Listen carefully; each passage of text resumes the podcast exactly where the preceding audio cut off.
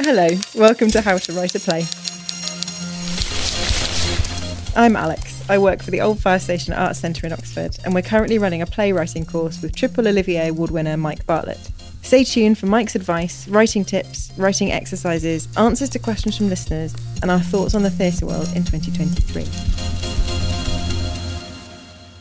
This week we're talking about collaboration and commissioning. Mike, what are we covering in the course? Well, it's our final session this week. And when I did a playwriting exchange with a Syrian playwright, he asked me, what is the higher purpose? So we're going to talk about why you write plays. What's your end game with it? What are you after? And once you know what you're after, how are you going to get it? Mike, it's the last episode of the first series of How to Write a Play. I like that you said the first series. Thank you. That's optimistic, isn't it? I try to be. That we might come back.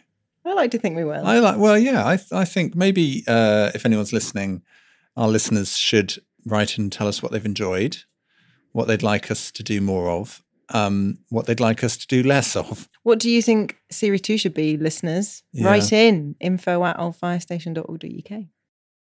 How to write a letter. How to write a book.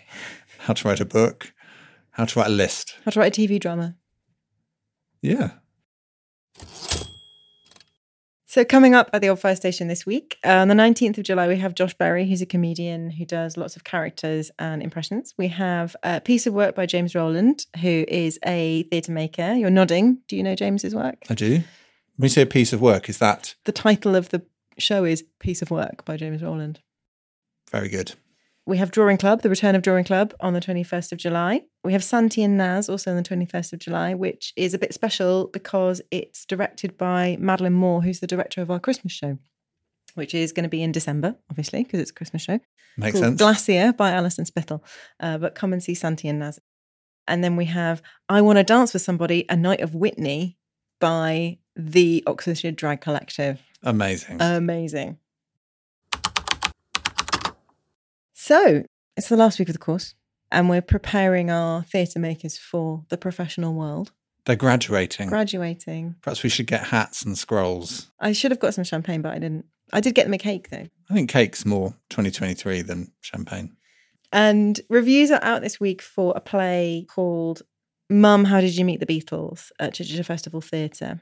And the play is about a playwright called Adrienne Kennedy, who was a... Black American writer in the sixties, and she well she was invited to the National Theatre to do a play based on the work of John Lennon, and she talks about how she was sort of cut out of the process. And she says at one point they had already decided I was expendable when she hears Laurence Olivier and people from the National Theatre talking about what she thought was her play, and she quickly realises not actually her play at all. And I was wondering if you had experience of, I mean, obviously you've been commissioned before, if you could tell us a bit about that commissioning process, if you have any advice for writers nowadays who maybe feel like their work is being lost. You've talked before about when you get lots of notes, especially in the T V process, people ask you to make lots of changes to your work. Yeah, if you could shed a bit of light on that process, that would mm. be lovely. Well, it's a really interesting story, that the play that's on, and, and there was a great article about it, I think in the Guardian that I read. And it is interesting in terms of that moment when you're creating something, and I've definitely felt this lots of times, you're creating something or you have even thought of the idea and you suddenly get a feeling of exploitation. The difference between all this collective efforts trying to serve the art that you want to make and that you've done, the switch between that and there is another agenda which now you are serving. And that is a really horrible feeling. And particularly if it's your own work. You know, what I've learned is when it's happened to me, I just have to sort of get out of there. I can't do it. The thing about the exploitation is often it comes with a lack of honesty. It's fine to go as a writer and do a job for someone else, to go, right, this is somebody else's idea and you've got me in to rewrite the script or polish it up or write your idea, whatever. All of those jobs as a writer is fine, and writers are really, most writers are really happy to do that as long as the terms of engagement are clear. And that's quite different to someone going, we're going to do your play and in the end it's all about what your play is. And I think that sometimes when it gets tricky is when producers are dissembling. They're slightly sort of saying one thing and doing another. And you feel like you're being managed. Also, generally speaking, if you're an artist, that's what matters. You know, you want to make a living. You want to be able to write the next thing. You want to meet your responsibilities. But beyond that, you don't need it to make millions. You certainly don't want to compromise it in service to that. But that isn't necessarily true for the producers or the companies that are funding your work. And the negotiation of that can be quite tricky. But I think one thing that's great about theatre, and it being the last episode, I feel like I really should bring him in, is Tony Kushner. There he is. Tony.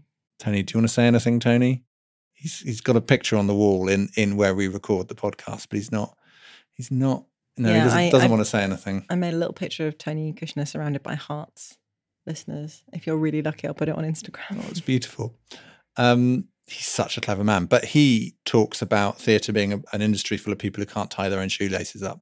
He means that totally affectionately before anyone thinks he's being insulting or I, I've misquoted or whatever. I absolutely know what he means, and he means it in a most affectionate way, which is that these are a group of people often on the edges of society or feel like they're misfits in some way. But their entire focus really is the art, is the activity of theatre, and they come into it through passion. And because that's actually most people working in theatre, particularly subsidised theatre, in the end, they're not even, most people you work with don't want to do it for money. And that's brilliant. That's great, because they could probably get paid much more doing something else. So there's a reassurance there that actually they're doing it for the right reasons. That's one of the things I love about theatre in this country, is it's a context like that.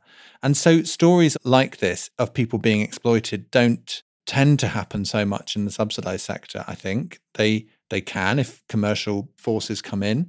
And I think what more happens is what David Eldridge has been writing about this week in The Guardian, is crimes of sort of omission, of people being ignored or forgotten or falling through the cracks, and theatre's overpromising or, or all those issues. I think that more happens. But it doesn't happen so much that someone will just take your play off you.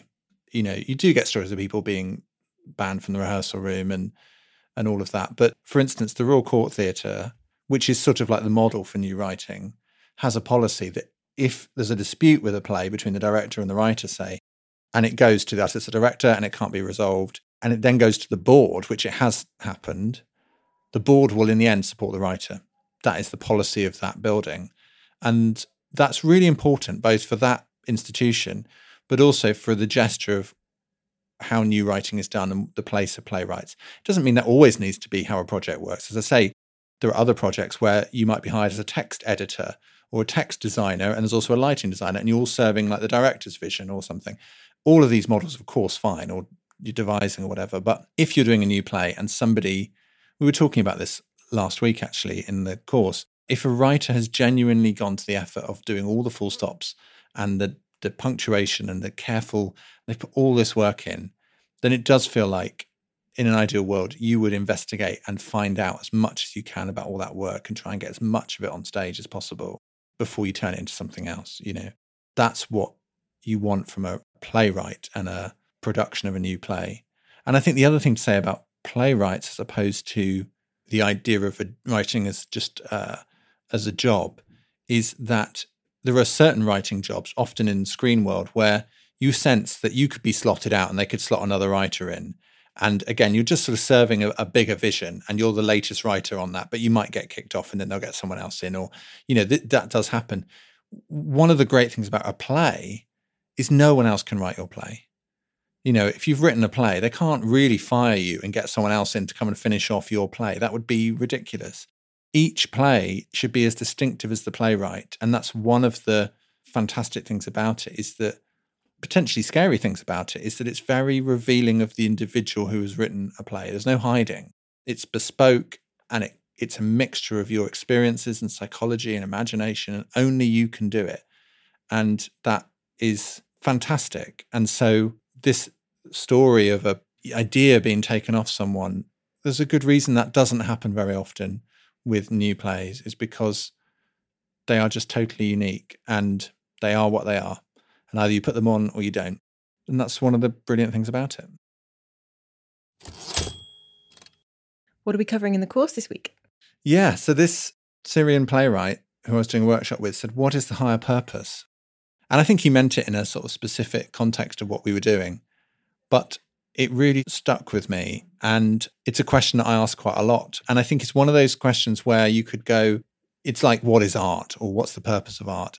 Academics have discussed the answer of that for years and years and years. But I think that's not the point. You can ask that question of yourself. And I think it's quite important you do, which is, why are you writing? What are you aiming to achieve? Because the answers to that question can be very different. But if you don't at least ask the question and start to move towards an answer, then you could put a lot of energy into doing something that actually isn't really what your aim is. Or you could feel resentful of other people that get opportunities that actually, when you think about it, you don't want those opportunities. And, you know, it's related to, why do you write in the first place? What are your genuine ambitions for your work as an artist? And if you look at all the artists in all fields, they all are all very, very different and they want very different things. And I think I'm going to encourage the writers in the course to be very honest. We're not going to necessarily share these things. So if they want to write, I, I, I want to make lots of money, or I want to be famous, or I want the respect of my peers, or I want to make people laugh, or all sorts of answers like that that might be seen as not as profound as saying I want to change the world or whatever. That's fine. The crucial thing is that they're honest with themselves. So we're going to look at that. And then I want to do a thing that I heard a course did in a drama school a long time ago, which is I want to get big bits of paper and we're all going to contribute and draw an industry map, which is like, so who's the artistic director of which buildings and which ones take new work and which ones have, are going to get a new artistic director and who knows who. And we'll add in as much as we know as a group.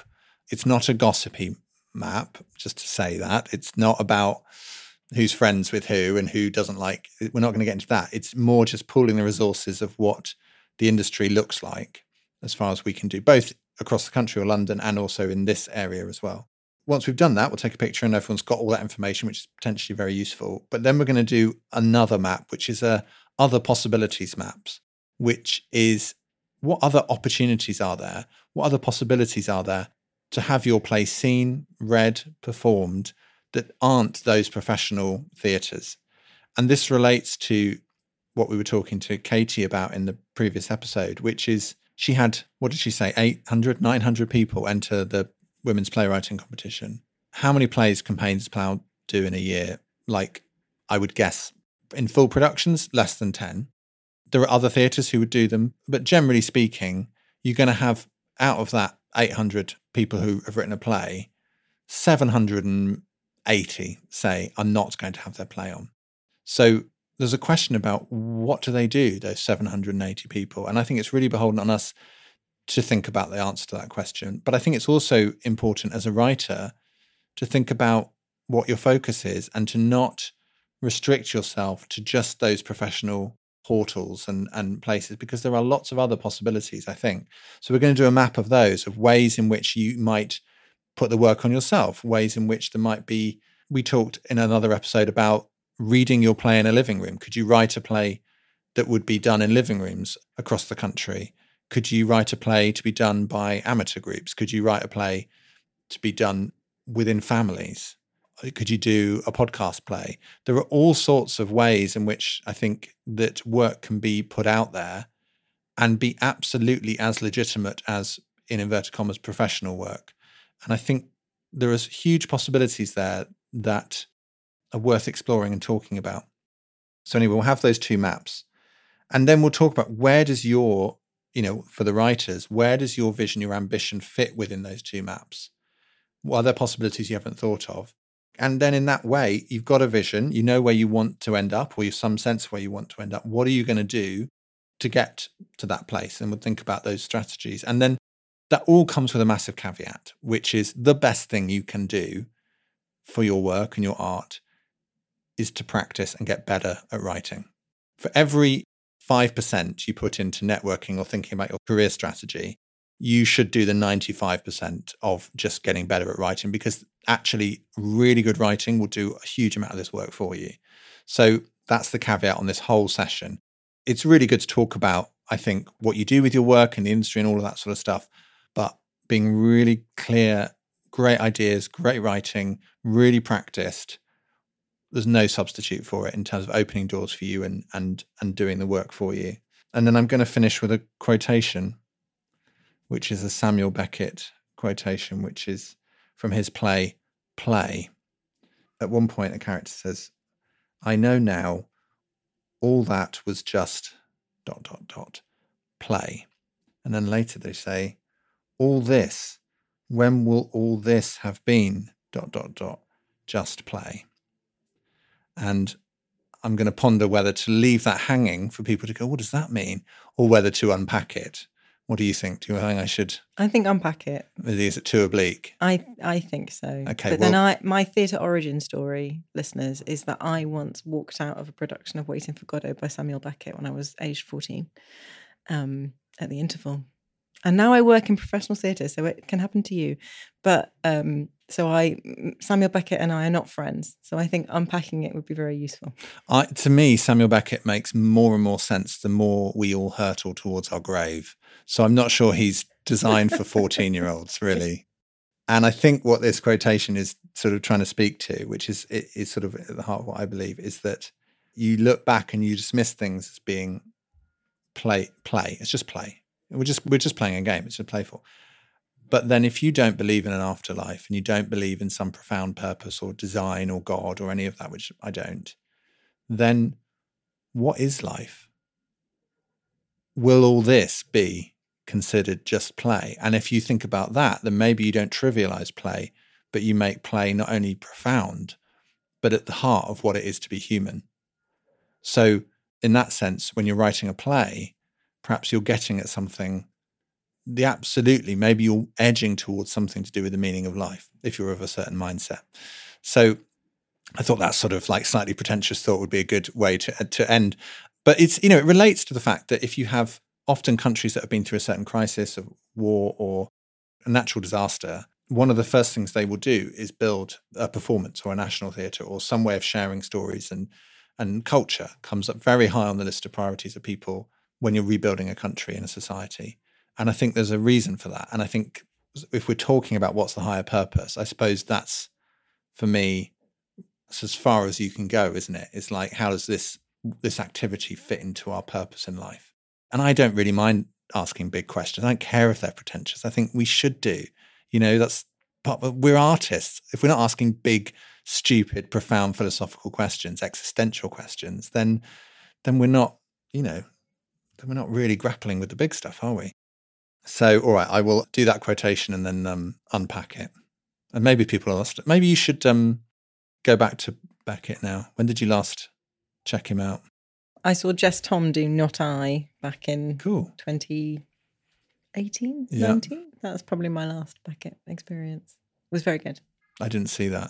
There's a great film of Play, the the play play on YouTube with Alan Rickman, Juliet Stevenson, and someone else. We'll link it in the show notes. It's really good if you're into that sort of thing. I will, I promise I will watch it. It's not that long. Even better. Like life.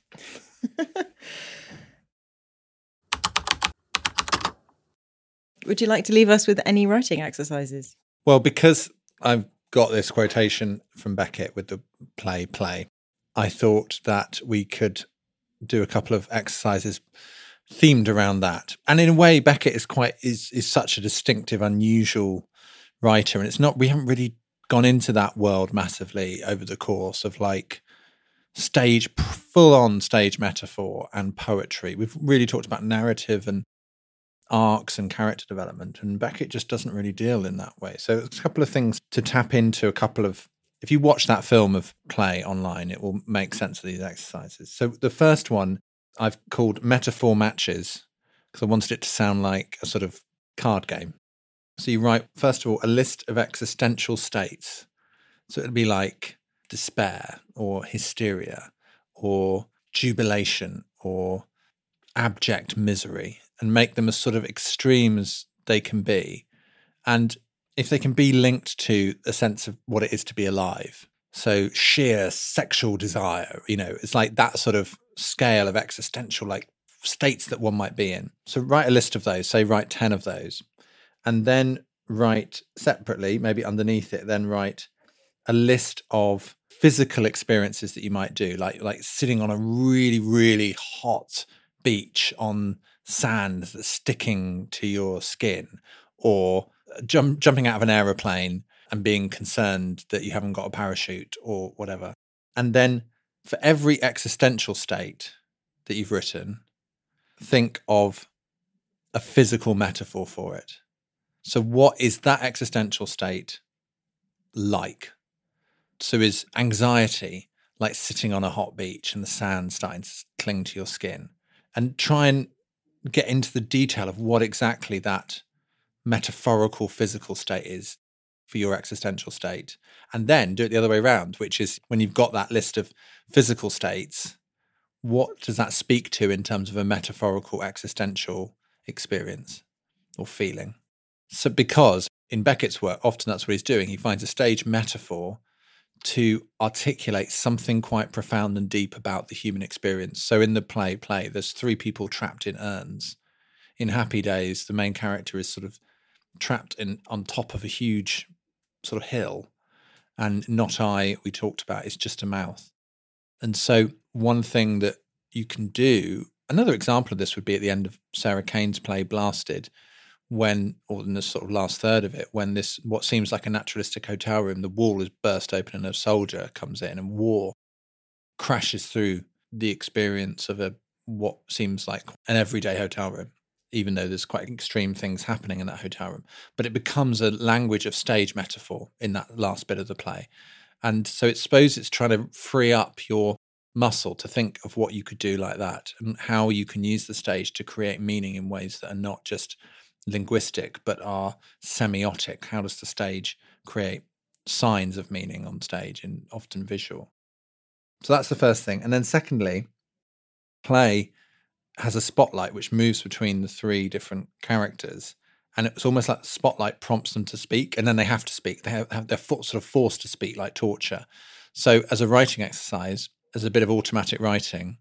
And again, I think trying to really, in this exercise, trying to focus on what Beckett has, which is real rhythm of speech and the need to almost, in some of these plays, to sort of babble and language just spewing out of these characters, is to try and force that and see where you, you might find something. So you imagine you have three characters, A, B, and C, and you're going to set a timer on your phone, and it's going to go off every minute. So for the first minute, you write A, and A has to speak. But the moment your phone goes off, and you reset it back to naught, you have to move to B, and then you have to go to C, and then you have to go back to A, and then you have to go to B. It'll be interesting whether they end up talking to each other or whether you end up telling three fragmented stories that might either speak to each other or indeed not, but you end up with parallel stories. There are great plays that have that form that actually, obviously Beckett wrote that play, but there are other plays which have fragmented monologues that intercut and sit alongside each other, like John Donnelly's play Bone or Chris Thorpe's play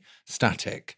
Certainly with, with Static, that is what all that the play is, in a way, is is two monologues that are intercut and speak to each other and speak to us. So there's an exercise sort of, for, just like that spotlight is torturing the characters and forcing them to speak, this alarm on your phone is going to torture you and force you to write, and see what you what you get out of that. I have one last question from you. This is from Chris. Stage directions and scenes with hardly any speaking. Are there conventions about how much stage direction writers should put in, especially when writing a scene that is primarily visual? Or do you avoid those sorts of scenes?